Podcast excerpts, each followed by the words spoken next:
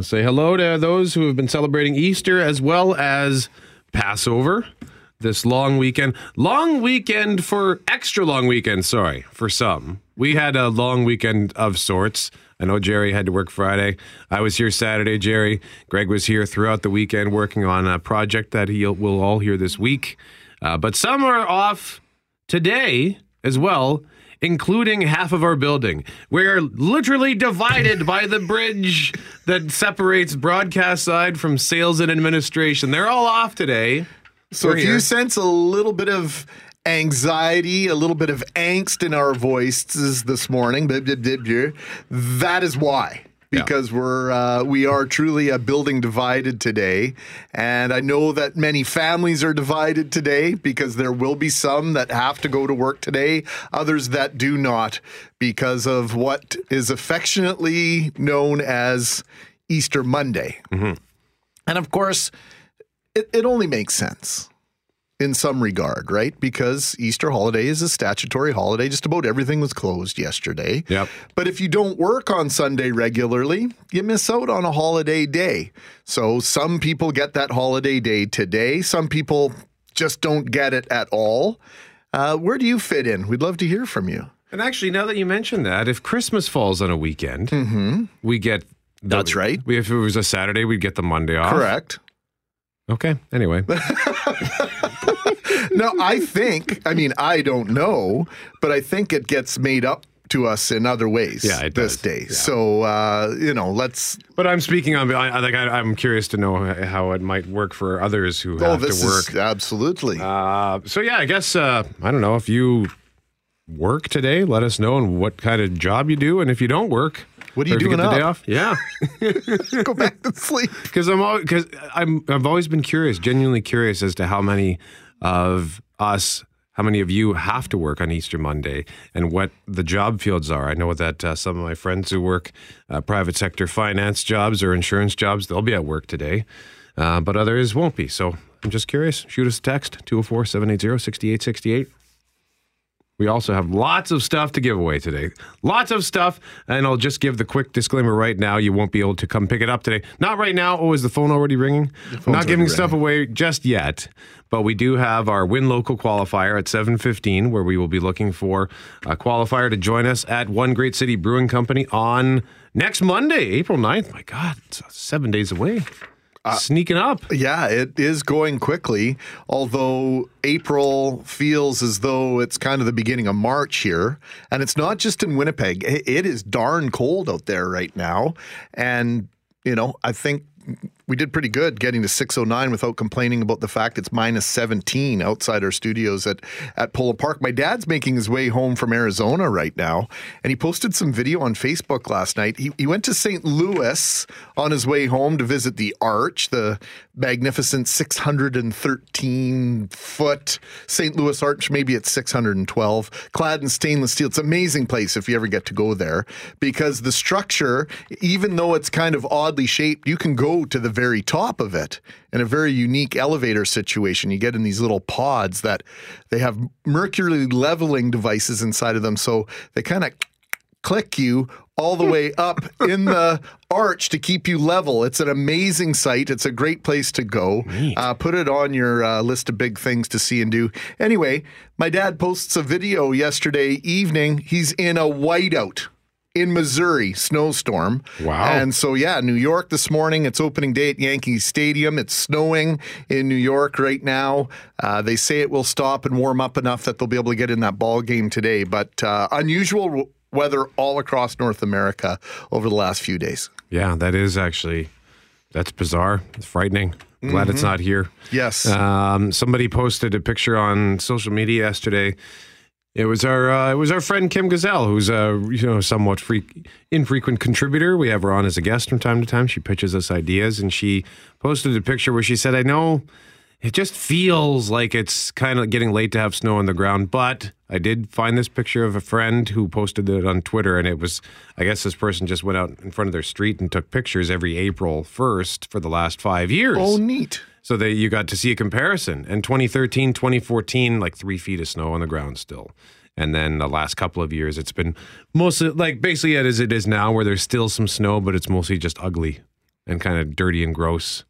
And that tr- that awkward transition where everything's frozen Yes. and we're waiting for it to go away and turn green. So it could be worse. Could be worse. We could still have four feet of snow on the ground. Uh, we just got a text message here, and I just want to set something straight here in Yep. response to it. It's only the civil servants and civic prov- provincial feds that get the four day weekend. Private industry works today. This four day weekend is a joke. No mail today. Well, Texter, there are people in our building, we are private industry that are getting today off. So I don't think the only private industry people getting today off are those working in sales at uh, Corus Radio Winnipeg. We also had uh, someone pointed out point something out. I, this is the quota at 204 780 6868. I don't think Easter Sunday is a stat holiday, but Good Friday is. And that's a good point. I just checked uh, the Manitoba statutory holidays on uh, government's website, and Good Friday is listed, Easter is not. So why were the malls closed yesterday? Uh, well, I think that's just to recognize the fact that it's a major religious Interesting. day. But as, in terms of a stat, I think it's a holiday.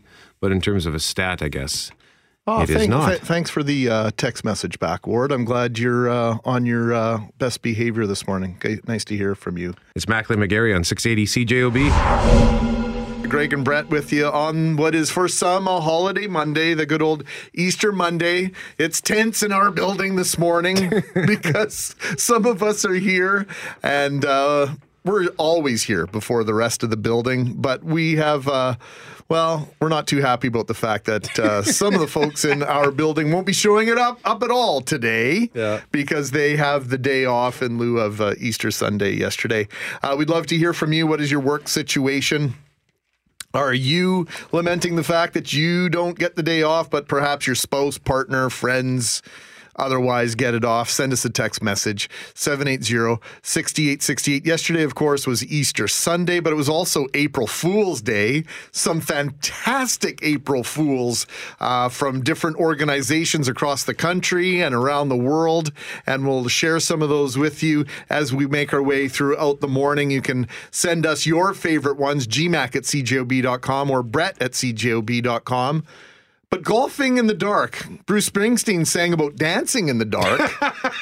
but golfing in the dark is something that we've seen on the PGA Tour a couple of different times. But this was extraordinary last night into the evening at the LPGA tournament that used to be known as the Dinah Shore Invitational. That's right. And then it was the Kraft Nabisco. Now it's the ANA Inspiration. And this is a tournament that uh, happens in Rancho Mirage, California. And we bring this up. I mean, the, the fact that it happened is just kind of neat, but there is a relatable component that I think we can all sort of uh, revisit from memories in our past. But what we see on television whenever you watch a golf tournament that goes into the evening they always go out of their way to say what you're seeing on the screen is not what we're seeing because they can whatever with their lenses they can let in more light and uh, they will occasionally say by the way this is what it looks like and they did that at one point and they showed them on the tee and it was super dark, really dark. Now, what happened is they went the it's it final round of the ANA Inspiration, the first major of the LPGA season. There were three women who were tied going in at the end of regulation, so they went to a playoff hole. It was Inbee Park, Jennifer Song, and Pernilla Lindberg, and they played the 18th hole once, and they all got a par. So they went back to the tee and played it again, and they all got a par. And at this point, the commentators are starting to panic because they know that they're going to be chasing daylight. And anybody who's golfed in the evening, I mean, Jeff Courier and I did this last year in October. We went to Bridges in late October, and I think we teed off at three o'clock. And the sun comes down around 6:30 around that time of year, and we knew we were racing. We actually paired up with the guys in front of us on 18 because we said, "Hey guys, can we just tee off with you because we're not going to make it." And sure enough, we finished the hole, and by the time I got in my car and started to drive away, just five minutes after we finished, it was dark, like black. The sun was gone. There was nothing. So it's it's it's a race. So you're watching these women tee off. They play a third playoff hole. One of them gets eliminated, but two of them are still in it. Oh boy. And the commentators, they thought it was done.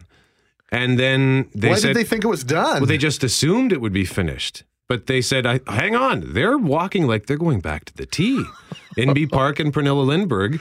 And then they got the official word from the the rule, the, the ref or whatever, the rules official uh, said that they are going to go back. The women looked at each other and said, "You want to keep going?" Yep, because it's up to them, right? If one of them had said, "I can't see in this," that would have been the end of it. Oh, so when you say you thought they were done, you thought they were done for the day or for the night, and they were going to come back Yeah. today. Yeah, the commentators figured that it would it was finished and they were gonna they were gonna hold off and come back today, and they decided they wanted to play again, and that's when they showed from behind what it actually looked like in the dark, and it was there was just a hint of daylight on the horizon as the sun was setting.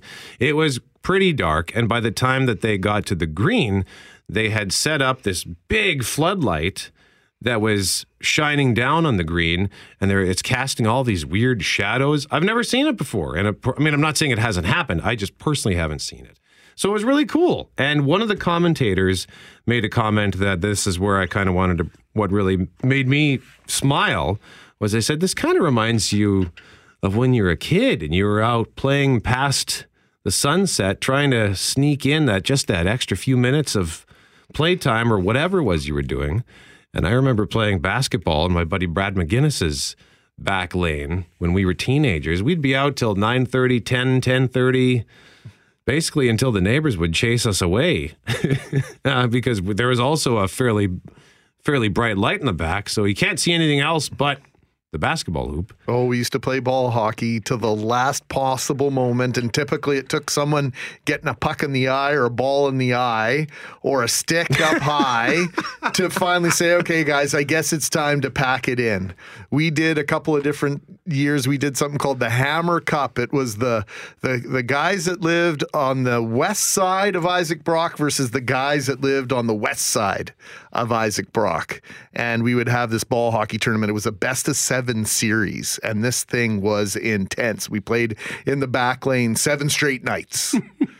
Because it went, I think both years it went to seven games. And uh, yeah, you had to finish the game, right? Regardless of the conditions. So uh, when you were telling the story this morning about you and Brad playing basketball till Yep. late into the night, it was bringing back some very cool memories.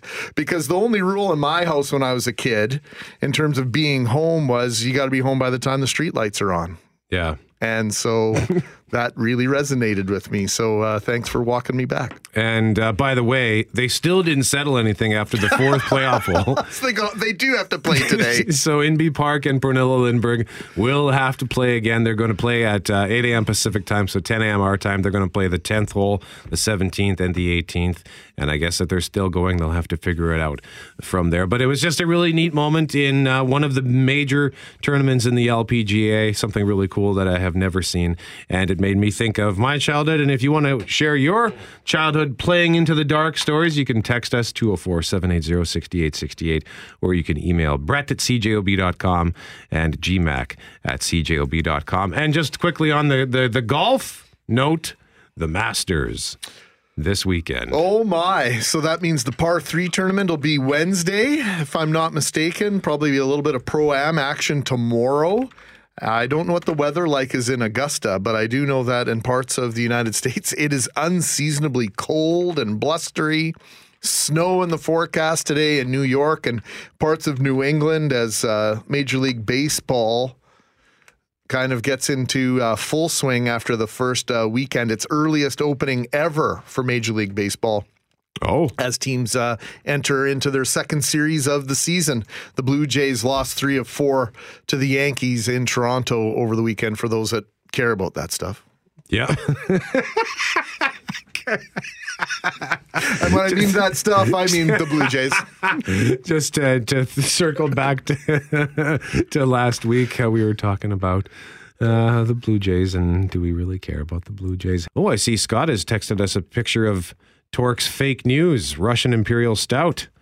Looks like Scott's having a good uh, Monday morning. It's Mackling McGarry on 680 CJOB. This resentfulness I'm having towards some of my coworkers today is turning into a lack of reading comprehension. Kelly Moore sets up the the sport so gracefully, and uh, I interpreted this as the uh, Blue Jays uh, losing three of four against the Yankees. In fact, they ended up splitting their season opening series two games apiece. So I'm on my high horse here about the Blue Jays and whether or not they really matter. And I look at the Major League Baseball standings, and my Chicago Cubs are two and two as well. So I uh, will fall on the sword. I apologize for uh, leading folks astray and. My feelings on the Blue Jays do stand, however. I will not alter those. Many of us are coming back to work from a long weekend of sorts, having Good Friday off. However, coming into the station today, we were reminded that there are some people that got an even longer weekend off, namely the administration side here at 680 CJOB, and we know that they are not alone. No doubt they will be coming into work a little bit extra refreshed this mor- or tomorrow morning, uh, even if they are listening this morning and getting worked up as they do so.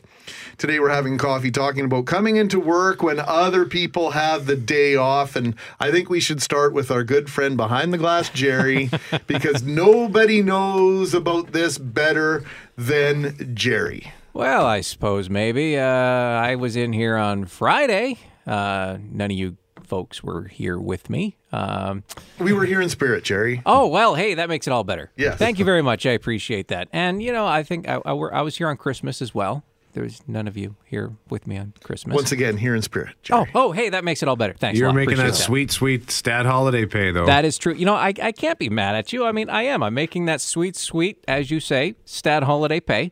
Uh, so, hey, bring it on. I'll work any holiday as long as I'm going to make that good old time and a half. Yeah, when I was uh, when I was uh, in Jerry's position on a on an hourly uh, wage, I lapped up all those holidays in any job that I worked.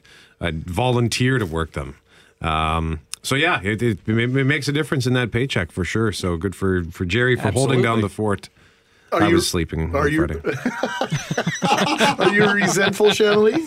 Uh, you know, it's funny because I always had to work Easter Monday. I've never ever gotten it off, and I was really surprised to learn that the admin side here got the day off. So, um, I- may- maybe, maybe slightly, but not really. I'm happy for them that they get the the, the extra day off and can come back refreshed. And in fact, actually, I, I, like Jerry, I've worked a lot of holidays here. It's only in the past year or so that I. I haven't really been working holidays, but I've worked Christmas and all the other holidays, and actually don't mind working on the holidays so much because there's this nice kind of quiet when no one else is here. And there's no Sometimes- managers Yeah, around. the stakes the stakes have never been lower. As a, That's right. Our boss is taking the day off. Today. That's right. So who's going to leave at ten o'clock? I am. Uh, and for those of you that are maybe lamenting the fact that you're not going to get mail delivered to your house today because postal workers get today off, most of us do get Louis Riel off. That is not a federal holiday, and so postal posties workers and a lot of uh, federal government workers have to work I that day. think August long weekend falls Yeah. into similar territory. I believe That's you're correct. right. So just you know, as we're uh, Hey, we're working today. casting They'll- aspersions. We'll get another day off down the road, probably in May or June. Said the guy who took the 6:30 news off. Yeah, and I'd much rather have a day off in June than whatever is. You know, the weather's not so hot today. Yeah, so- because uh, the Corus is good to us, right, Kelly? They, they they do make that day up for us somewhere down the line. Absolutely. I tell you, at month end, I would not switch places with the uh, ladies in payroll. Uh, at any time, I would not switch places with those poor guys in sales. I don't know if you've ever heard some of their voicemails, but I have. so if they need an extra day to collect their Wow. thoughts and uh, and gather their wisdom, I'm down with that. I, I agree 100% with Shanna Lee. I it actually kind of, kind of like enjoy uh, working days where it's just the on-air staff in the building. Yeah. It- they're just there is there's a totally different vibe here. Much more relaxed, much more easygoing, and uh, and you can actually have some fun. We can get away with things. You can get away with things, and you do get things done that you wouldn't otherwise get accomplished. I think I was here every day over the weekend. I can't remember if I came in Good Friday or not, but I was certainly here Saturday and Sunday. I that's they all blur into one another, and it is nice because you you do get a little bit of peace of quiet and a Even little with bit of Milroy on Saturday. well, yes, even even with Wow. even Yeah, with no, I was in yesterday, right? Yes, yeah, I was in here Sunday morning for a few hours, and I did in like three hours what it would have taken me over two weeks to do in bits and pieces, dribs and drabs throughout the day of a regular workday. Yeah, and hopefully uh, Kim Lawson's not listening this morning to to kind of hold that I hope against she is, us. and she should feel bad that we had to come in on our long weekend to work on this project that we. I, I'm glad she's not here because all I hear about is how great Justin Smoak and the Blue Jays were Yeah, on yeah, five- Saturday and Sunday. yeah, 500 stuff. Yeah, we and, and she could smooth over a lot of these rough edges by bringing in a box of donuts later in the morning when she does come in. Any specific requests? Uh, chocolate dip. Chocolate dip. I'll take a sour cream glaze. Kelly Moore. I'll pass on donuts. thanks. Donuts. I'll have Jerry. Kelly's. I'll take a bagel. Bagel for Jerry. I'll take a cruller. I hope you're writing this down, Kim. Boston cream. Uh, Jerry, and just in case Kim is not writing this down, do you mind, you know, taking the audio section out? I'll send it to I'm her. gonna yeah. lead with it on the 7 emailing o'clock that news. to her? Absolutely. That'll be outstanding. I'll lead with it on the news at seven. We have a text here, someone saying, So Easter Sunday's not a stat holiday. Why then do provincial and feds get it off on Monday? I work under contract for feds, but I still work today. They have it off. I'm just the same Canadian as they are, so why do they use my taxpayer dollar for a day off? Not fair. I like the way you read that too. well, you got to repre- try to represent the disgust. Absolutely, yeah. Right, you, you, you reading that reminds me of Mark Hamill as the Joker, reading Trump's by uh, reading tweets by Trump. oh, So that's kind of what that made me think of. that's a that's high praise. Mark Hamill's uh, voice work is exceptional. So you can let us know 204-780-6868. We are getting more feedback on whether or not you have to work on days like this. Uh, Kristen says 10 extra days off for regular people. Uh, she worked yesterday and will work today. And she adds that if Christmas falls on my regular work day, I'll work that too without getting a different day off. Oh, that's that's kind of not cool. I sense an investigative report coming up. Uh, I work in healthcare, says another listener.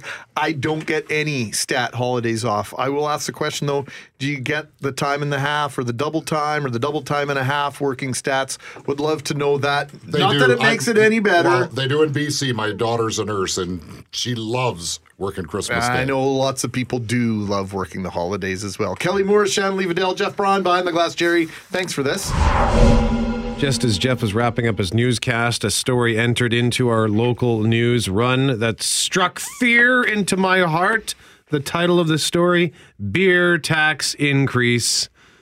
Ah, I remember this now. This is part of a liquor tax escalator announced by the feds last year. So the federal tax rises by the rate of inflation April 1st of every year. So that means the liquor tax went up 1.5% yesterday on hiss. beer. Beer, indeed. Beer Canada is still trying to fight this tax. Uh, they've posted a petition on its website to axe the beer tax. Speaking of taxes and things going up, I just went on to gasbuddy.com trying to figure out where gas prices are at. Yep. I've seen it up to 115 and then I saw someplace down at 105 yesterday and on the way in I was seeing it at $1.139 and that seems to be where things are settling in this morning.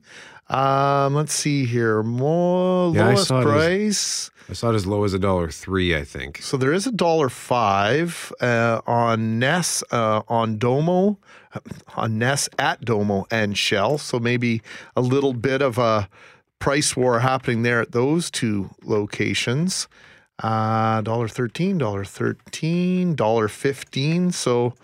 Um, yeah, the shell on Marion, it's at 1039, That's the one. 1057. That's where I saw 105 was on Grant yesterday Oh. at the co-op. So it's still listed at gasbuddy.com. So you may be encountering a wide discrepa- discrepancy of gas prices as you make your way around the city today.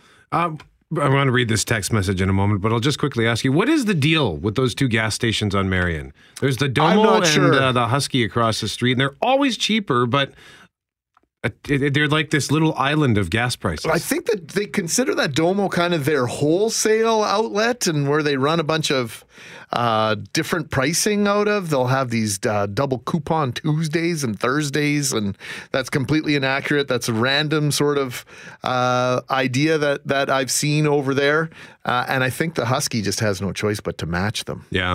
Okay. So they got a lot of property there, so they can pack a lot of a lot of cars to to wait in line over there on Marion. Yeah, I don't know why I don't stop for gas there more often because I drive up and down Marion anytime I have to visit uh, family and friends in Transcona. And before we move on from tax to Saks, as in Saks Fifth Avenue, want to read this text message.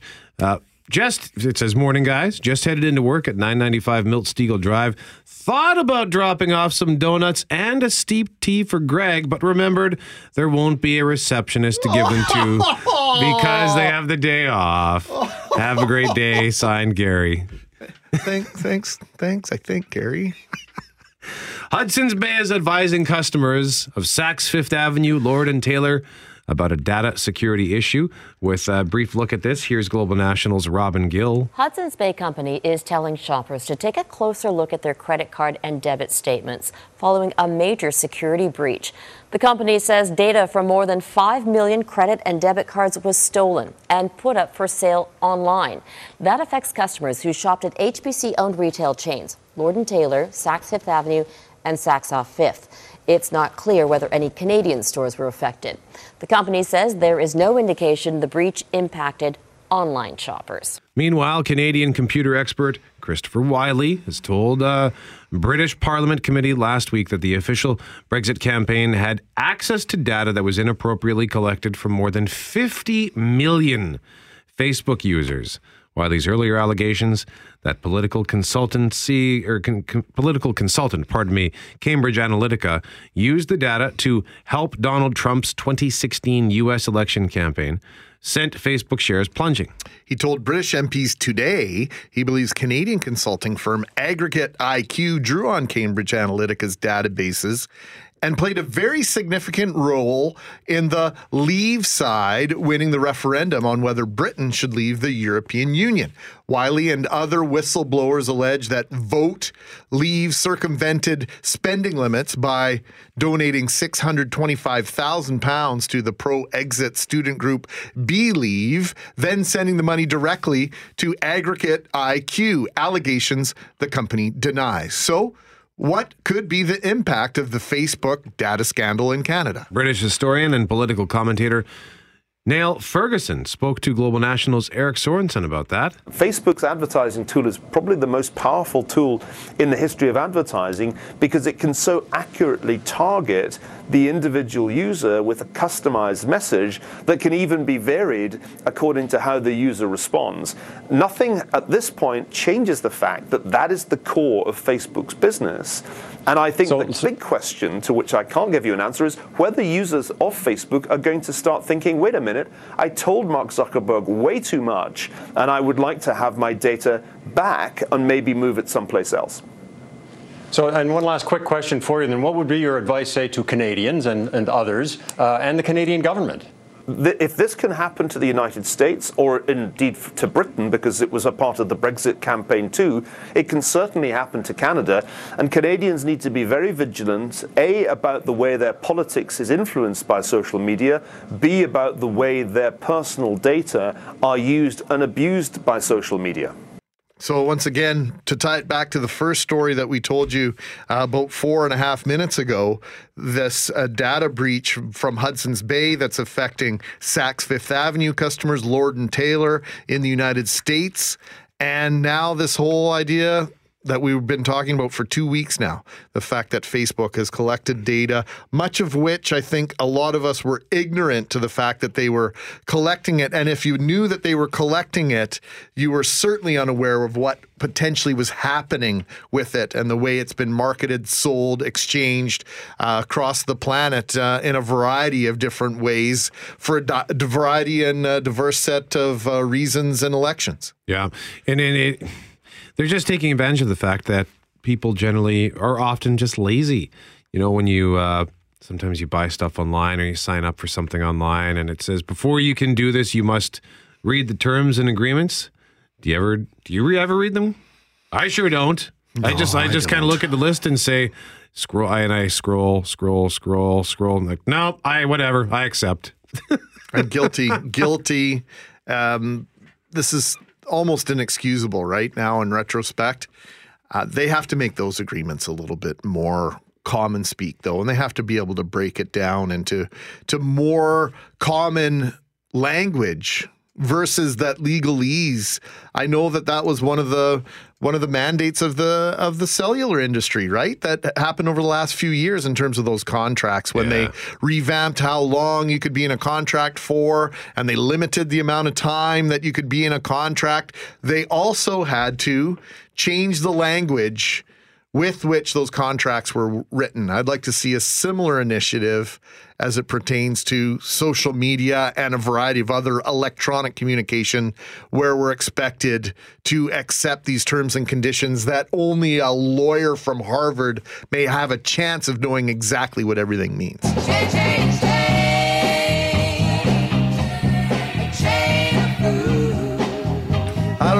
this pertains to the fact that we are living through this weather with smiles on our faces like fools or some of the great April Fools jokes that were perpetrated by a variety of different organizations, public and private.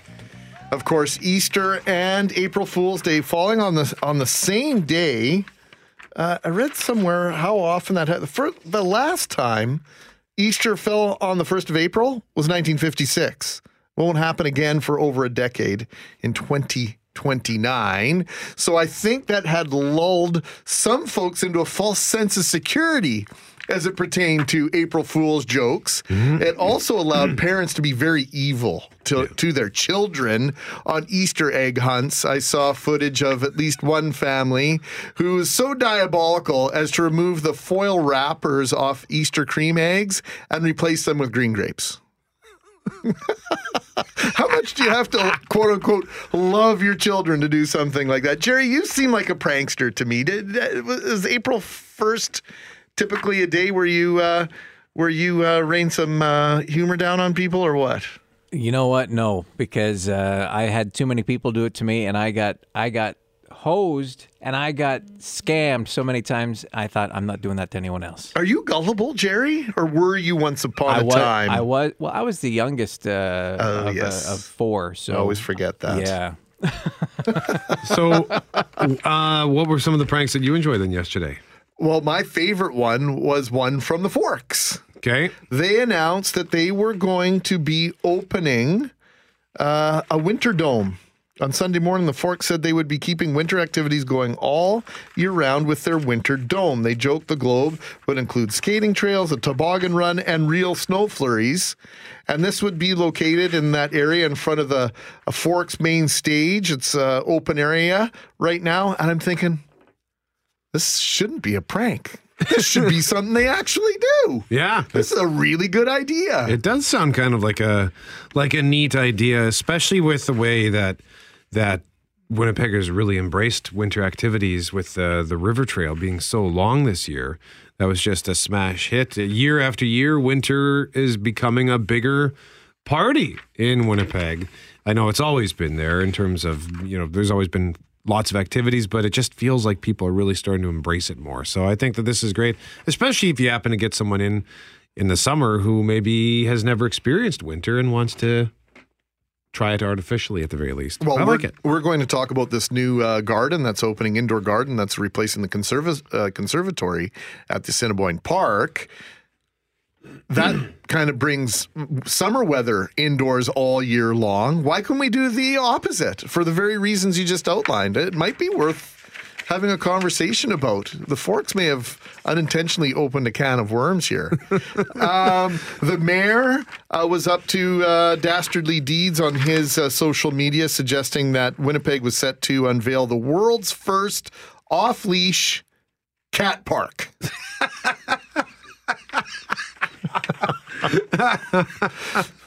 Yeah, isn't a cat park basically anywhere that uh, cats want to go? That's, yes, actually, that's true. What about the CFL? I love this one. CFL tweeted that the next Banjo Bowl was going to be played on the Hudson Bay.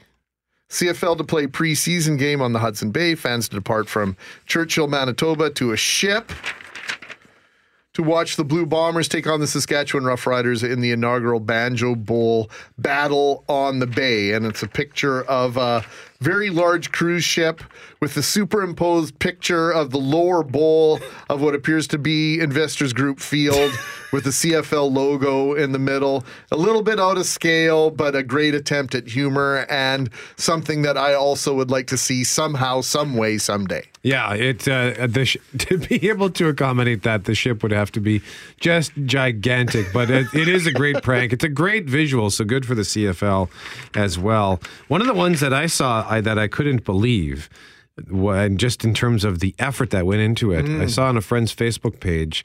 The headline reads: Disney announces massive $6.5 billion Disneyland resort for Toronto Islands. And I thought, wow. And then I just Googled it, Disney Toronto, to see if it would pop up. And it was the only one.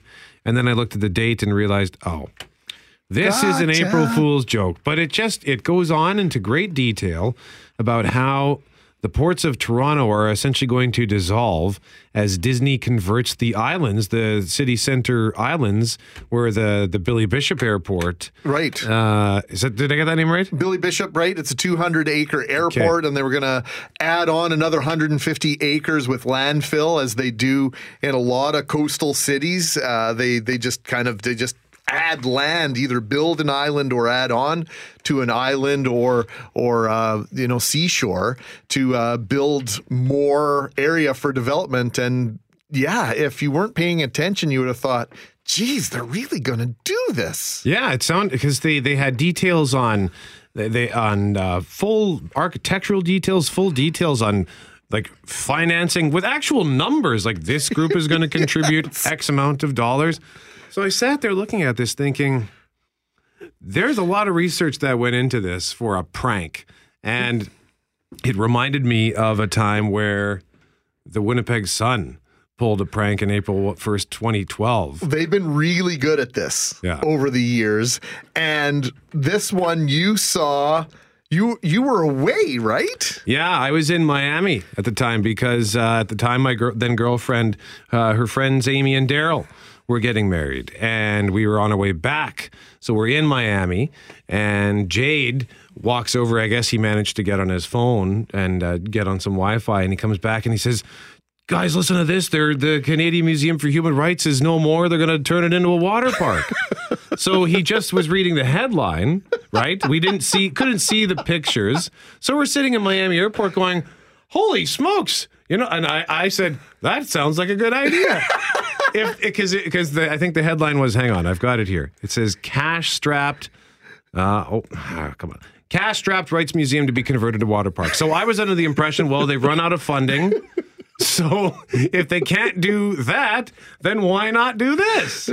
You, you know, th- some of these pranks by some of these media outlets are pretty darn funny, but they have some sense and sensibility. I think of all the ones I've seen over the years, and I'm going to put the forks one aside because I don't know how everybody feels about it, but over the years, that might be the one, with all due respect to the Canadian Museum for Human Rights, might be the one that most Winnipeggers thought and hoped would be a reality, mm-hmm. and that that was an accurate story. Yeah. Yeah. And I couldn't see the pictures at the time. Once I saw the the full spread in the Winnipeg Sun and saw the the artist renderings of the the, the pre the already built caverns that had been converted into water, it just it looked ridiculous. But just from from listening to it, sitting in an airport, having someone tell me this story, I thought that sounds pretty cool. And I think uh, Winnipeg Sun also ru- ruffled some feather- feathers when they suggested that IKEA was going to Saskatoon before coming to Winnipeg. Okay. If I'm not mistaken. Okay. I mentioned the IKEA one this Yes. morning in the newsroom, but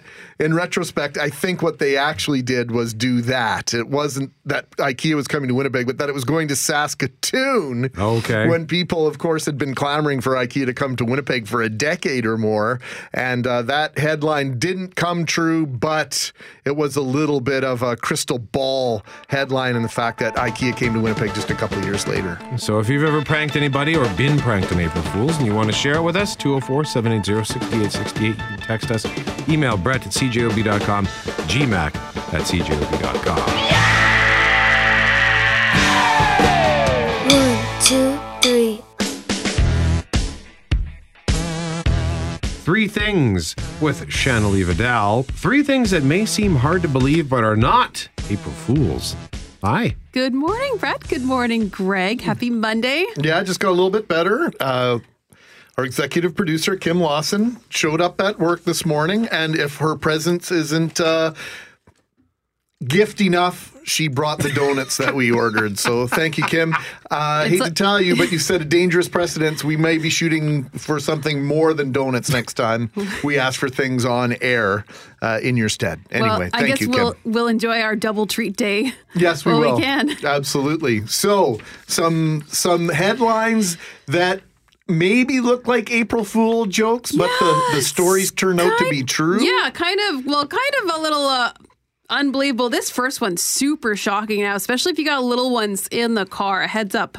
Uh, over the past week or so, details have been emerging about a self help group that is alleged to be a sex trafficking cult. And the group is called NXIVM.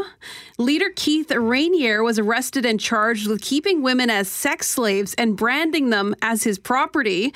Uh, Vancouver actress Sarah Edmonds- Edmondson is a former member of NXIVM, and she is alleging that she was blindfolded and branded in New York last year. That's not shocking enough. It gets even more incredulous. Uh, former Sm- Smallville star, remember the show Smallville about uh, Superman when he was younger? Yes. Well, Allison Mack was on that show, and she has been accused of recruiting young women into the cult in order to turn them into sex slaves. My word. I'm not making this up. This is you can actually see the story on our website globalnews.ca. Uh, Mack is believed to have assumed control of the group after Raniere's arrest and is expected to be arrested next. The charges against Rainier, of course, are only allegations that have not been proven in court, and he isn't presumed innocent uh, unless he's been proven guilty. He faces a minimum 15 year sentence up to life imprisonment if he's convicted. Like Shocking. shocking and i just i saw that i had uh, i saw it was posted on uh, globalnews.ca i had no words i was gobsmacked Yeah, it's uh, yeah. You told us about this earlier. Yeah. Uh, what else is uh, taking your breath away this morning that uh, maybe ought to be an April Fool's joke? well this one's taking your your your time away for sure. Uh, it's we heard this one during the 8 o'clock news. Worth mentioning again because it's going to be causing a lot of people to sit and stare in front of their computer screens in frustration. So those of you who got the day off today you're probably spending it doing a lot of waiting. Because uh, if you're planning on spending a doing a camping vacation with the family you could have a tough time getting a spot because the lineups for Whiteshell and other provincial parks have begun as of 7 a.m. this morning. So that's for Winnipeg Beach and all campgrounds in the Whiteshell. So again, we're hearing it's a huge lineup. Our boss, Brent Williamson, sent us an email and told us that he hit refresh at 6:59 a.m. on the booking website and was the 2000 3331st person in line. Uh, around 7:30 I went to check it out and I was 50 uh, the uh, 5811th person. So you're probably going to be around 6000 if you're getting in line right now and only an hour after those lineups have begun. Sounds reasonable. It just I know it just sounds oh it it sounds just shouldn't be that difficult to book a camping spot, huh? Well, for for something that could be so archaic, Yeah. and you put technology in place, and then for it to remain archaic just seems bizarre. Yeah, yeah. Anyway, uh, maybe it's just an indication of how popular camping is in Manitoba and how much people like certain sites. So uh, maybe we shouldn't be so upset about this. It's an indication how much we love. Well, and I think it's a twofold thing. I think it's partially it is uh, technology, but partially it, it is that camping is such a big popular thing because because our our we have such beautiful outdoors and. A summer is so short. We want to enjoy it, and it, camping is just such a huge thing. It's a great thing to spend with your family, and it's an affordable vacation. Now, by the way, if you're not able to get in at at Whiteshell or Winnipeg Beach this morning, you can try your luck on Wednesday because that's when all the other uh, that's when all the other provincial parks open for camping. Of course, Birds Hill already opened up last month, but there's still several others that are going to be opening up on Wednesday at 7 a.m. So set your alarm a little bit earlier. Reservations for camping. It's, I'm glad I'm I'm not a camper. It just sounds stressful, man. They do it staggered starts in Ontario. We've gone to Rushing River in the in the in the past, and so I think you can advance or book your campsite in advance four months. So it's a little bit of a staggered based on when you want to be there. It might be something that Manitoba ought to look at. Uh, what happened? What's happening in uh, New York City? It's snowing today.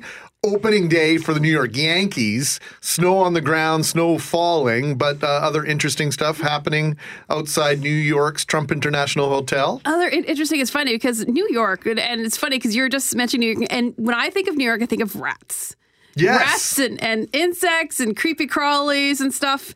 Well, the t- this one's kind of funny because the Trump International Hotel in New York City unwittingly hosted a guerrilla art show of an, of uh, an anti-Trump exhibit this week. So, activist art group, they're called Indecline. They posted a video of the stunt they conducted inside a suite of the hotel. So- Inside? inside, it featured a Trump impersonator inside of a jail cell, and he was surrounded by live rats. Interesting. And not just live rats, McDonald's wrappers. Oh boy. Oh boy. So the group checked in on Thursday, but they they had cleared everything out before checking out early yesterday morning, which is the the proper thing to do when you check out of a hotel. You know, you take all your stuff with you and, and right. don't leave it a mess for the hotel staff. Don't leave your rats behind. Well, Shanley Vidal, thank you very much. Three things with Shanley heard every day after the 8 o'clock news on 680 CJOB. Today is the final day the Assiniboine Park Conservatory is open to the public. The building is slated for demolishment. Construction for the conservatory's replacement, Canada's Diversity Gardens, has already begun in the southeast corner of the park. It's the final major phase of the redevelopment of Assiniboine Park and meant to celebrate cultural and biodiversity with three external gardens, a main building with tropical plants, and a butterfly garden. We are joined live on 680 CJOB now by Laura Kabak, Marketing and Communication Specialist for the Assiniboine Park Conservancy. Laura, good morning. Thanks for joining us today. Good morning. My pleasure. So the first thing I wanted to ask you is when when the conservatory is closed, what happens to all the plants that are in that building? So uh, we plan to relocate and find new homes for as much of the plant material as possible. So, for example, um, is the palm house, which is the um, tropical room in the conservatory. We have a similar um, building over at the zoo, the Toucan Ridge, which is um, has uh, a lot of uh, Central and South American animals. So that building will take as many of the tropical plants as we can relocate. Some of the um, potted material and the flowers will find new homes in the gardens. And, um, you know, the potted material can be moved to other buildings such as the pavilion. The larger woody material in the conservatory, unfortunately, some of those trees in there are very, very old. And uh, due to their age and their size, you know, relocating them just isn't possible, which is unfortunate. But um, we're going to, where possible, salvage that wood and uh, repurpose it um, for future use. Mm, Laura, and, and not, not to belabor the point, but do, do you know what percentage of those tropical plants will be relocated? Uh, and for those of my age that maybe have not been to the zoo, uh, we might have known the building that's now called Toucan Ridge. That was the tropical house when I was a kid. So just so people can visualize that, do we know the percentage uh, of those plants that'll be able to be moved? No, sorry, I don't have a percentage on that. I'm not even sure that anyone has an exact percentage. Um, you know, at this point, because some of it, until we get in there and start moving things, you know, we'll figure that out to some degree as we go. But um, you know, as much as we can, we will find new homes for. One of the questions that's uh, being asked and has been asked over the weekend is why didn't the conservatory simply stay open until the new garden is built and completed? And then that way there would be a, an even uh, larger home for some of these plants that have been been uh, gracing the conservatory for so many years. There, there's a couple of factors uh, that went into that decision. So if you go back in time, when the Assiniboine Park Conservancy took over operation of the park and zoo, even back then, um, feasibility studies had taken place that said the conservatory was past its viable lifespan. Renovating it would not achieve the results that uh, we were looking for in terms of improving the visitor experience and so on. Um, but it was very clear that uh, people were very attached to that kind of experience in Winnipeg. So the decision was made then to create a new horticultural attraction and eventually close the conservatory. So then it came down to timing, and there's a couple of things happening there. Um, one is that uh, in the construction timeline for Canada's diversity gardens, the site where the conservatory is will be the site for greenhouses that service that. So there's a process that has to happen um, interim between the conservatory closing and CDG or Canada's Diversity Gardens opening. But also the problem we were having is um, uh, we were experiencing quite significant operational and mechanical challenges with the conservatory. It's an old building. Some parts of that building date back to 1914 when the original Palm House was constructed. In fact, the day we announced the closing, um, in one part of the building, the floor heaved and cracked a bunch of tiles. It's just, it's been a challenge. And the decision was made to schedule the closing so that the community could come and say goodbye. Um, we were fearful that something was going to happen that would require us to shut the doors immediately and not give the community that opportunity. And we thought um, it was a much better way to give this, you know, this sort of iconic Winnipeg building a proper farewell.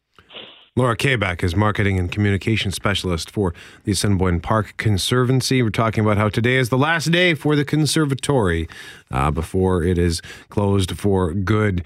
And Laura, what is going to be different about the Leaf, other than the fact that it's new, uh, than the conservatory? Uh, Canada's Diversity Gardens as a whole aims to provide a little bit of a different experience it it aims through the experiences that happen in the gardens and in the leaf to make a connection through interpretation, through events, through programming between um, the world of plant diversity, biodiversity, the diversity in nature, and cultural diversity. If you look back over cultures and over time, plants are a common denominator, whether it's for food, medicine, beauty, art, um, all kinds of human experiences are tied to plants.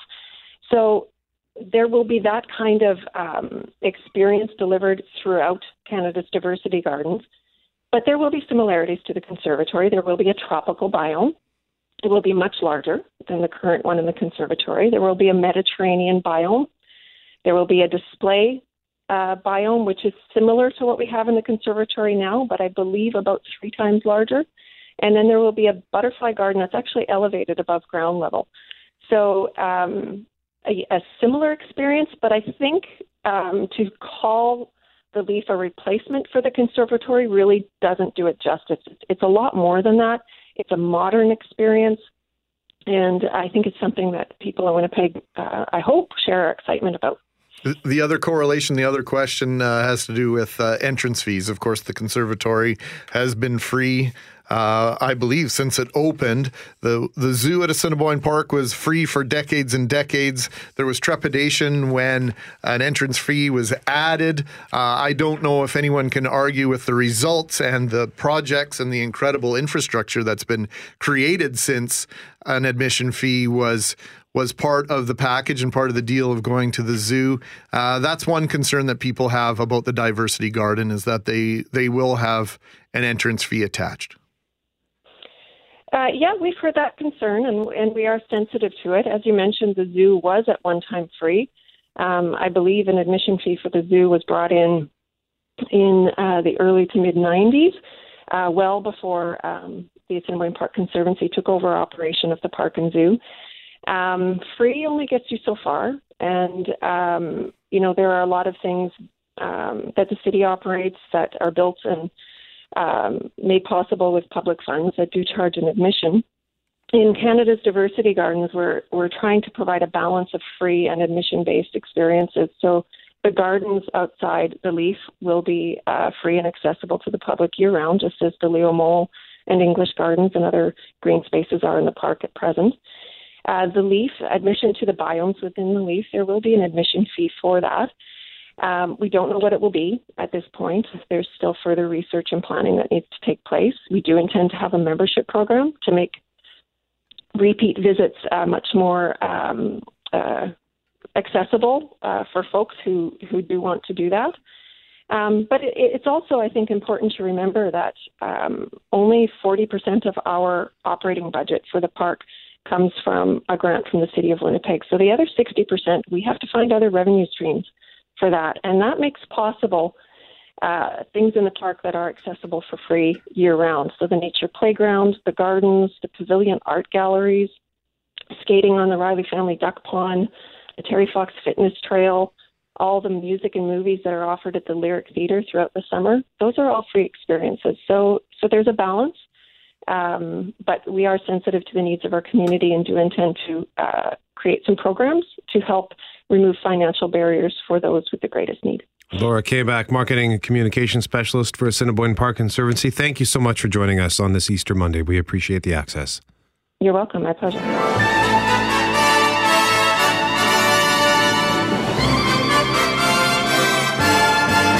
talk a little bit about the Winnipeg Nightlife Awards this past weekend at the Metropolitan Entertainment Center. And first impression, first thing I'll say, it felt very, very big time. So, congratulations to the organizers, including Jordan Earl, his partner at 441 Main. He's here to talk about the awards and the new patio smoking ban, which, uh, in essentially day one here, Jordan seems to have a little bit of confusion attached to it, if if I'm reading the tea leaves correctly. Sure. I mean, I, I went on the uh, provincial website this morning, couldn't find a lot of information on it. Um, obviously, we need to make sure that uh, for the next time we're going to be open this weekend, that we fully understand the ban and therefore complying with everything. But my understanding is is that it's going to affect uh, bars, restaurants, nightclubs that uh, serve alcohol or serve food on their patios.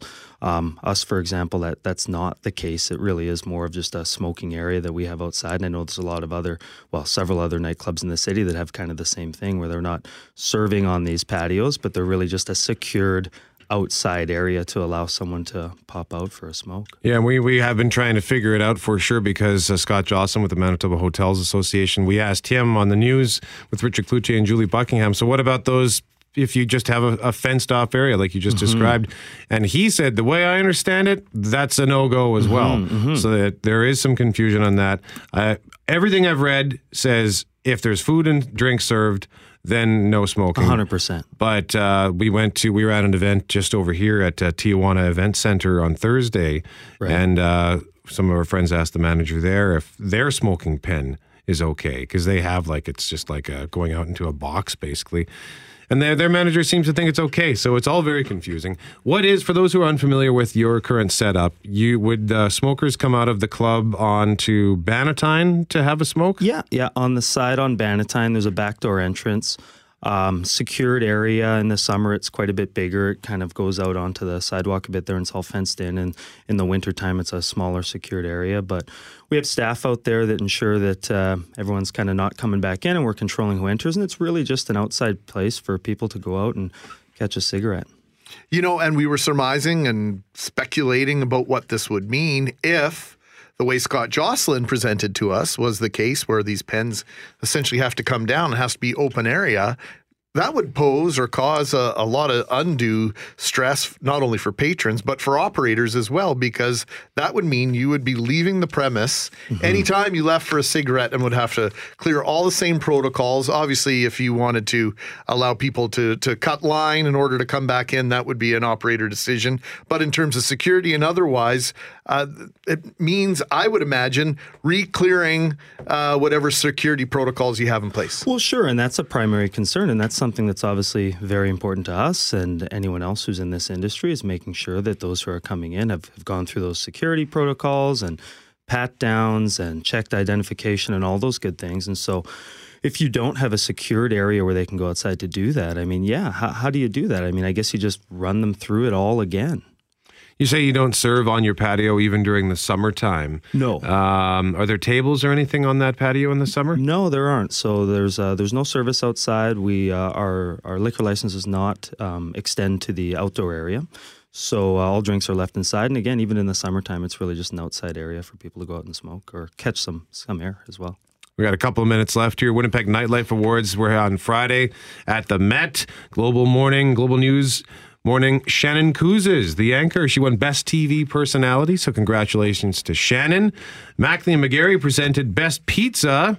Santa Lucia won that honor. While I try to restrict my pizza consumption to five days a week, Yes, very good. sometimes it doesn't really work. So they they chose they chose wisely when they asked us to present that award. We thought it was spectacular. How did you feel about it, Jordan? Oh, I, I think all of us felt that the awards were a, a great evening. I think people had a great time, and there was a lot of uh, a lot of really cool talent in the city that was recognized. And again, it, it felt more like a Winnipeg Awards than a Nightlife Awards to me last or on Friday night. rather. Yeah, and you know, and, and I think it just kind of encompasses this renewed confidence that Winnipeg has about itself to celebrate itself in, in such a fashion. And uh, I'm I'm glad that this is happening, and uh, so proud of uh, everyone that was involved in this. And it, and it came across so big league, and so congratulations congratulations to you and everyone involved in, in putting the awards on. Uh, Oh, no, thank hopefully, you. there'll be a fourth annual. Oh, absolutely, without question. Bigger and better. Yeah, one of the things that I really enjoyed was the the cross section of culture and age, and you know, you saw people from all kinds of different ages, from all different walks of life, uh, who came together for this sort of unique event. How are the winners determined? Because you have the website where you can vote. Yeah, yeah. Is it entirely voted on by fans or by by people go logging on, or does the committee that you're a part of have a play a part in picking the winners? Really good question. In fact, a question I've probably been asked uh, two dozen times in the last week and a half. Yeah. Um, so in the initial rounds, the committee did have a vote in determining sort of the finalists for each round, and it was uh, 70-30. So 70% public voting, 30% uh, the committee cast votes as well. In the final rounds, we actually decided not to participate in the voting at all, just so that we truly let uh, the public entirely decide. So the committee had no say in the final winners. It was entirely based on the online public voting, which I know we talked about last time I was here before the awards. Um, the engagement was amazing, and it just continued to pick up and pick up right until the end. So. Yeah, it was uh, well. It was big league. I know our friend Elena Billis. We've interviewed her before with Black Caviar Productions. She ran a really tight ship. We were super impressed. We we'd heard it was big time, but you it's hard. You, you imagine one thing and then you get there. I haven't been to the Met since 1983 when my dad took me to see Return of the Jedi. Uh, twice actually, because the first time I got really scared when the Rancor monster came out, so I made, so I had to leave because I was six years old, and then I made him take me again the next week because I wanted to be a big man. Um, but hey, congratulations! Hopefully you're involved next year, and you'll come back and tell us about it. I certainly plan to. Thank you very much. Jordan Earl, partner at 441 Maine and part of the committee for the Winnipeg Nightlife Awards. Right now, we want to talk about how Major League Baseball season opened last week for games, uh, you know, one through four thousand or however many. The, sorry, I'm just, I'm really just beating this joke to the to death at this point. That's right? all right. You, you know what? You, you can milk it for all you want. So it means that tickets for some of those games could soon be appearing on ticket reselling websites. And there was a recent story on the Toronto Stars website that uncovered the Toronto Blue Jays have been making a profit on tickets sold on StubHub. with the Winnipeg Jets making it to the playoffs. That's one cause for celebration, but we're also wondering whether that's a potential scenario here. So joining us live on 680 CJOB is Kevin Donnelly, Senior VP of Venues and Entertainment for True North Sports and Entertainment. Good morning, Kevin. Thanks for taking some time with us. No problem. Good morning. Now we know uh, that uh, that this is going to be a hot ticket in town. There's no question about it. And we can talk about the overall reselling uh, procedures uh, if, if you can in just a, a little bit. But does does the NHL or the Winnipeg Jets have a similar agreement with StubHub or other ticket resellers? Well, the Winnipeg Jets absolutely do, do not, and we don't have any deals with any resellers whatsoever. Uh, Major League Baseball, I believe, has a has a league wide deal with StubHub, but it's uh, nothing that the Jets are a part of or would look at in the future. Why wouldn't you look at it? I think the idea of knowing who's selling your tickets and knowing who's buying your tickets is something that we value a lot. So we want to have a direct relationship with as many people as we can. We'd rather sell to our fans directly, know who's buying, know what their patterns are, know how to treat them, and, and learn what they expect instead of having somebody else try to do that for us. Now, Kevin, I'm a, a Jet season ticket holder myself, so I get all the uh, all the uh, advance notice of uh, season ticket changes, all the daily reports or pregame reports, and also that idea of when I sell my tickets of transferring my tickets to those that I'm selling them to. Why is that important to the Jets? Well, the, at the end of the day, you want to know who your fan is. You want to know who your customer is, and, and again, you want to learn how to best how to best service them. So the the idea of connecting that dot, we provide a platform for you to sell your tickets on our seat exchange, then we can monitor who buys it, and then we can speak to those people directly. Maybe they want a dinner reservation or they want a discount at their at the jet ski store or whatever the case might be. It allows us and any business would want to have a direct relationship with their customer. I'm just looking at the Toronto Star story right now, and the headline uh, is it's clearly a little little leaning in one direction, but says Jay's getting a cut from online scalpers. Yeah. yeah. Um, is this ethical for them to be involved in this? And maybe you can't comment on, it, but would it be ethical for uh, any organization to, to want to do this? Uh, you know, I, I think that lots of uh, lots of sports franchises have relationships with brokers, and they're feeding tickets to the brokers and then allowing them to sell them. And there's a couple reasons why you do that. It allows you to put tickets on a discounted level out there without you taking the heat for it. So there's, you know, there there are lots of examples of why sports teams that have too much inventory and not enough demand would want to use a discount service to get some tickets out there. But um, you know, whether the the Jays should have disclosed their relationship or not, I mean, it would be up for them to decide. You know what information they want to share with their customers. And for those that haven't used the ticket exchange, uh, Kevin, how does that work? And is there a surcharge or, or a fee for using that as a customer? I think there's a small fee, but there's more. There's a commission that's charged to the seller, so the seller pays the majority of the expense. There is, there is I believe, ten percent that goes to the purchaser. But what it does, it allows people to sell. There's a limit of what the price can be set at, so we allow people to sell their season ticket at the walk up at the walk up price. So that season ticket holder gets a bit of a um, a premium for selling it through through our platform. But it allows us to say that this is a legitimate, guaranteed entry where you can or port where you can get a ticket. Any other reseller site, you are not guaranteed that that's an actual valid ticket. So we, we've made this service available. We encourage people to use it. If you're looking to sell or purchase uh, tickets for an individual game, it guarantees your ticket is valid. And that is really the biggest bone of contention we have with the resale market is that there's bad actors out there and they're selling fraudulent tickets. And the consumer has no way to know if what they're buying is legitimate or not. How often do you encounter that, Kevin? Or how often do uh, individuals that have bought tickets on the uh, open market, so to speak, uh, show up at Bell MTS Place only be only to be disappointed that their tickets will not get them in the building? I would not be exaggerating if I told you every single event we do. Every single event we do, we have somebody that has bought a, a ticket from an unauthorized reseller site and shows up and the ticket is invalid. Hey, uh, while we have you here, Mr. Donnelly, just wanted to ask sure. you a quick question about the Jets and the playoffs. Uh, I'm, I'm, assuming there's going to be a run on merchandise for the Jets uh, over and above the, the usual uh, fanfare. Are you guys ready for that onslaught? I think our merchandise guys have been dreaming and hoping for these these coming days. So yeah, I think that we're prepared. I know that there's some new uh, white and whiteout themed uh, merchandise in, in the stores and throughout the city. So uh, it's exciting times in every department, merchandise sales no less for sure. And so, Kevin, uh, to wrap things up here, if I've got tickets that I want to sell for playoff games, uh, what are my limitations? And and if I'm buying them, what should I be conscientious of in terms of uh, paying too much and and where you folks might get involved? Because I imagine uh, that you're keeping an eye on that secondary market from above. Well, as much as we can. I mean, we've been trying to uh, participate and cooperate with the provincial government. They talked about reviewing the the resale laws. Uh, the last throne speech, I think, a year ago.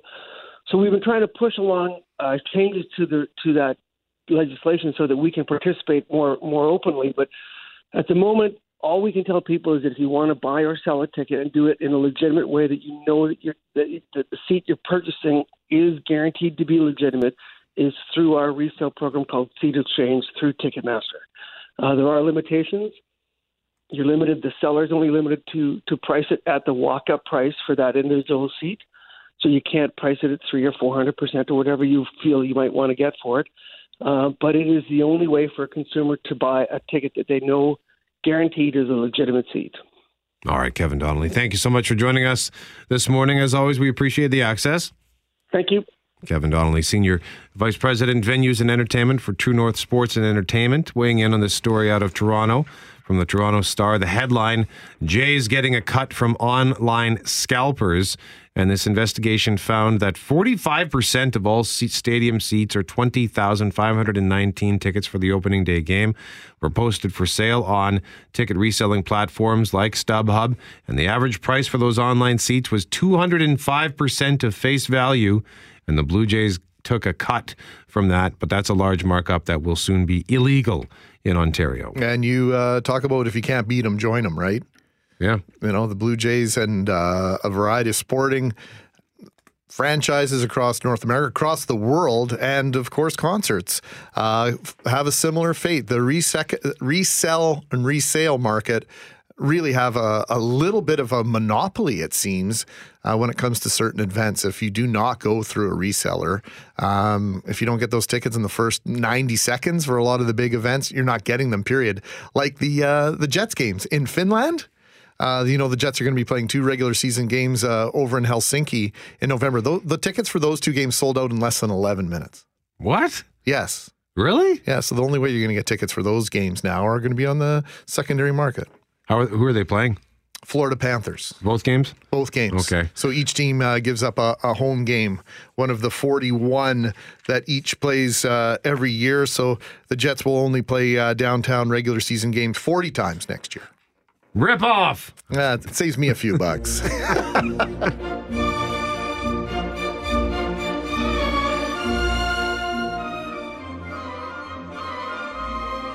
I can't confirm this, but La Traviata is a tragic opera about employees who work with others who have Easter Monday off and have to come to work. I, I don't know for sure, but this is a rumor that I'm that I'm hearing around this table. Especially in a building that is divided by a short skywalk, where on one side it's the broadcast people, and then the other side is sales and administration. And That's the sales right. and administration side is is off today. I didn't realize it was such an age-old story. Yeah. that goes back to Italy. Uh, who knows how many hundreds of years ago?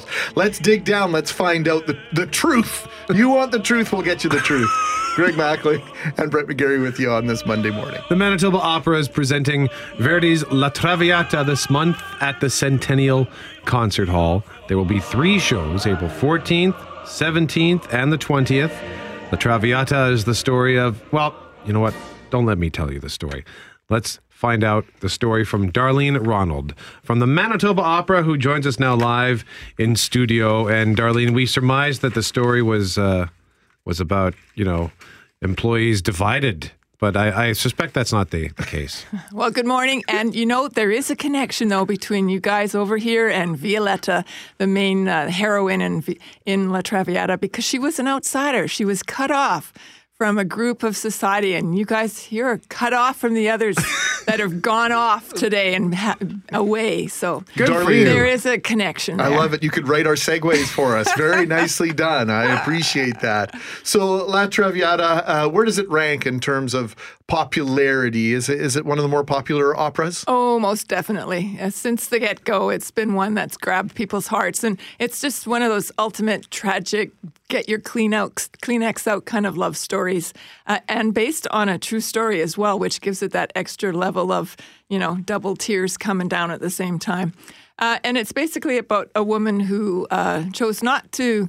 She had lots of partying in her life and uh, lots of fun, uh, but never fell for anyone. Young man meets her, they fall in love. She decides to go for it. What's his name His name's Alfredo. and her name? Her name's Violetta. Okay, that's right, you mentioned uh, Violetta. And we've set our show in 1920s Paris. So, glamorous world when you think of all those crazy dances that were going on, those beautiful dresses with the beadwork and the men in tuxedos. I mean, it's beautiful visually. It's a brand new set and brand new costumes that we're premiering here in Winnipeg. So, anyone coming to the shows is part of a world premiere. So, that's kind of cool. No kidding. Yeah, and the, I mean, this is an opera that the singing uh, and the music is phenomenal. Uh, it's by Verdi, who's uh, you know long dead, but his music lives on. It's kind of like Prince and Michael Jackson, and um, and the the singing. We've got some phenomenal uh, people with us, some from our very own community, and some uh, who've never sung here before, including a woman who's come here to sing the Violetta. She's going to she's already been singing at places like the Met and she's going to be singing at places um, in Europe that are the same kind of level so we're really lucky to get her and uh, people will not be disappointed when they see her on stage as well as some very very acclaimed people like uh, James Westman who's a who's a uh, Canadian who sung with us a few times, and he's singing The Father. And the father of Alfredo comes to visit Violetta one day and says, You know what? Would you mind, like, kind of disappearing because your being in my hus- in my uh, son's life is impacting his sister's chances of getting married. He's like Victor Newman. He's trying to get rid of anyone who tries to get into Nicholas's life, and he'll pay them off if required. So I can relate to this story suddenly. So there's the father saying, "Come on, you know, like take one here. Uh, if you really loved my son, get you know, stop seeing him." Uh huh. Uh-huh. Yeah. This story rings true to several episodes of The Young and Restless. No question about it. Uh, you mentioned the fact that you've got this up and coming American soprano, Angel Blue, coming in, and off air, you were saying like you might want to come and see her this time because it might be on her farewell tour in 60 years that she comes back to Winnipeg. It could be, although we have many artists who go on to great things who have a very soft spot in their heart for Winnipeg and Manitoba Opera. We we punch above our weight and, and they appreciate that and they love the opportunity and the collaborative atmosphere that we have in the city in our opera world, but also as we all know how we, we just that's who we are in Winnipeg. We collaborate. We make things happen and uh, we do that at Manitoba Opera as well. And you're collaborating with the Winnipeg Symphony Orchestra Well, we yes, we hire the, our wonderful WSO. They're in the pit, and we've got a huge chorus for this show. Forty people on the stage, as well as all the cast. Nobody uses mics when you come to the concert hall to see one of our productions, and those singers are belting out their tunes over the orchestra, and you're in the back seat of the second balcony. I think that's cool that it's still being done with no technolo- technological enhancements. That's all. It's just their voices belting it out, and that's pretty cool. But there is one technological advance that you do implore, and that is, or employ, and that is the fact that the subtitles are digitally available. So if you want to keep along with the story in English, you can do that. Yes, that's right. Right above the stage, just like if you were going to a foreign movie and there's the subtitles. In Operaland, we have surtitles and they're above the stage and they give you an idea of what's going on with the story and what they're saying to each other. Because it is sung in Italian, but that's okay. Um, love is a universal language and you don't need to know what's being sung to know what's happening in the story. Why not use mics? Uh, because the the stereo system in the Centennial Concert Hall is quite magnificent. Is it just is it because the voices are too powerful for a s- uh, stereo like that? Uh, exactly. They don't need to use mics in, in that capacity, so we don't. And then that is a whole other, you know, ball game then in terms of that. But that's the tradition of the of the art form at this point in terms of, and for us, what we we can do that at the concert hall. So that's the way we prefer to do it. Uh, and uh, it makes it such a pure kind of experience when you're sitting there in the audience. I've seen so many different performances over the years, different art groups in, in Winnipeg, and we have such incredible art here. Uh, but the testimony to the power of good design and the concert hall, one of the one of the best buildings of it, its type anywhere. I can remember seeing Chantal Kreviazuk perform with the WSO. And for her final two or three songs, she just sat at the edge of the stage, no microphones whatsoever, with her acoustic guitar. And it didn't matter where you were in that building, you could hear her.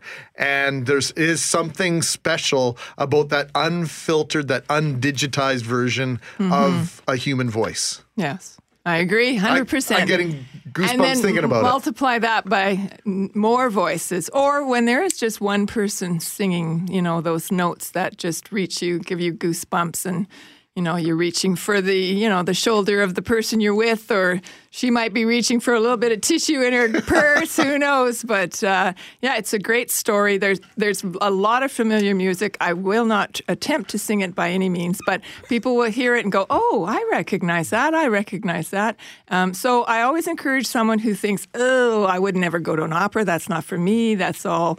It's just not for me. Come, try it, wear jeans, wear a long dress, just give it a go. It's a cool experience. There's lots of people like you and I there, and don't be afraid. Um, and if you absolutely hate it, you get hold of me and I'll work something out for you. Yeah, well, that and that's uh, I think a mentality that many of us have, and I know that I've had that. I had that attitude towards the ballet, and then I tried it, and of course I loved it, and I, I had that attitude towards live musicals, and I. I thought I don't really want to. I don't like musicals, and but I, when you see it in person, it's a completely different experience, and it kind of shatters your expectations or your preconceived notions. Uh, so that's why I try to now keep an open mind about everything because I've I find my life is way more enriched when That's I right. allow myself to try these new things. And I mean, we have amazing experiences in the basements of our homes now with surround sound and big screen TVs, but you still cannot beat being at a live performance with other people around you. That experience is something that you just can never get uh, when you're at home. So give it a go once in a while. Well, you uh, were so uh, gracious in bringing Greg Dahl to v- visit us uh, last year and last season, and that was for Pagliacci, right? Was it not, or am I Uh, mistaken? Yeah, no, he was here for Falstaff. It was a comedy, though, but yeah. So, uh, so thank you for the access. Thank you for bringing this to us. How do people get tickets? And uh, uh, uh, one of the one of the uh, performances one more time, if you don't mind. Well, we do have our own box office, much like Kevin was talking about earlier with the Jets. We too like to be in touch with our people, our peeps. Uh, you can give us a call at 204 944 8824. We have an online option as well, manitobaopera.mb.ca. And we open a week this Saturday, so that's the 14th of April. Then go with shows on the 17th and the 20th. And you're an early person, I, the 17th starts at 7, so you can be home and watching the news by, t- you know, by 10:30. Love it. ManitobaOpera.mb.ca La Traviata, Verdi's La Traviata, the ultimate love story that will melt your heart. Darlene, Ronald from the Manitoba Opera, thanks for coming to tell us about La Traviata. Anytime. Thanks, guys. That's all the time we have. I'm Brett McGarry. He's Greg Mackling. Thanks to Behind the Glass Jerry and Shannon Vidal. And thank you for listening to CJOB.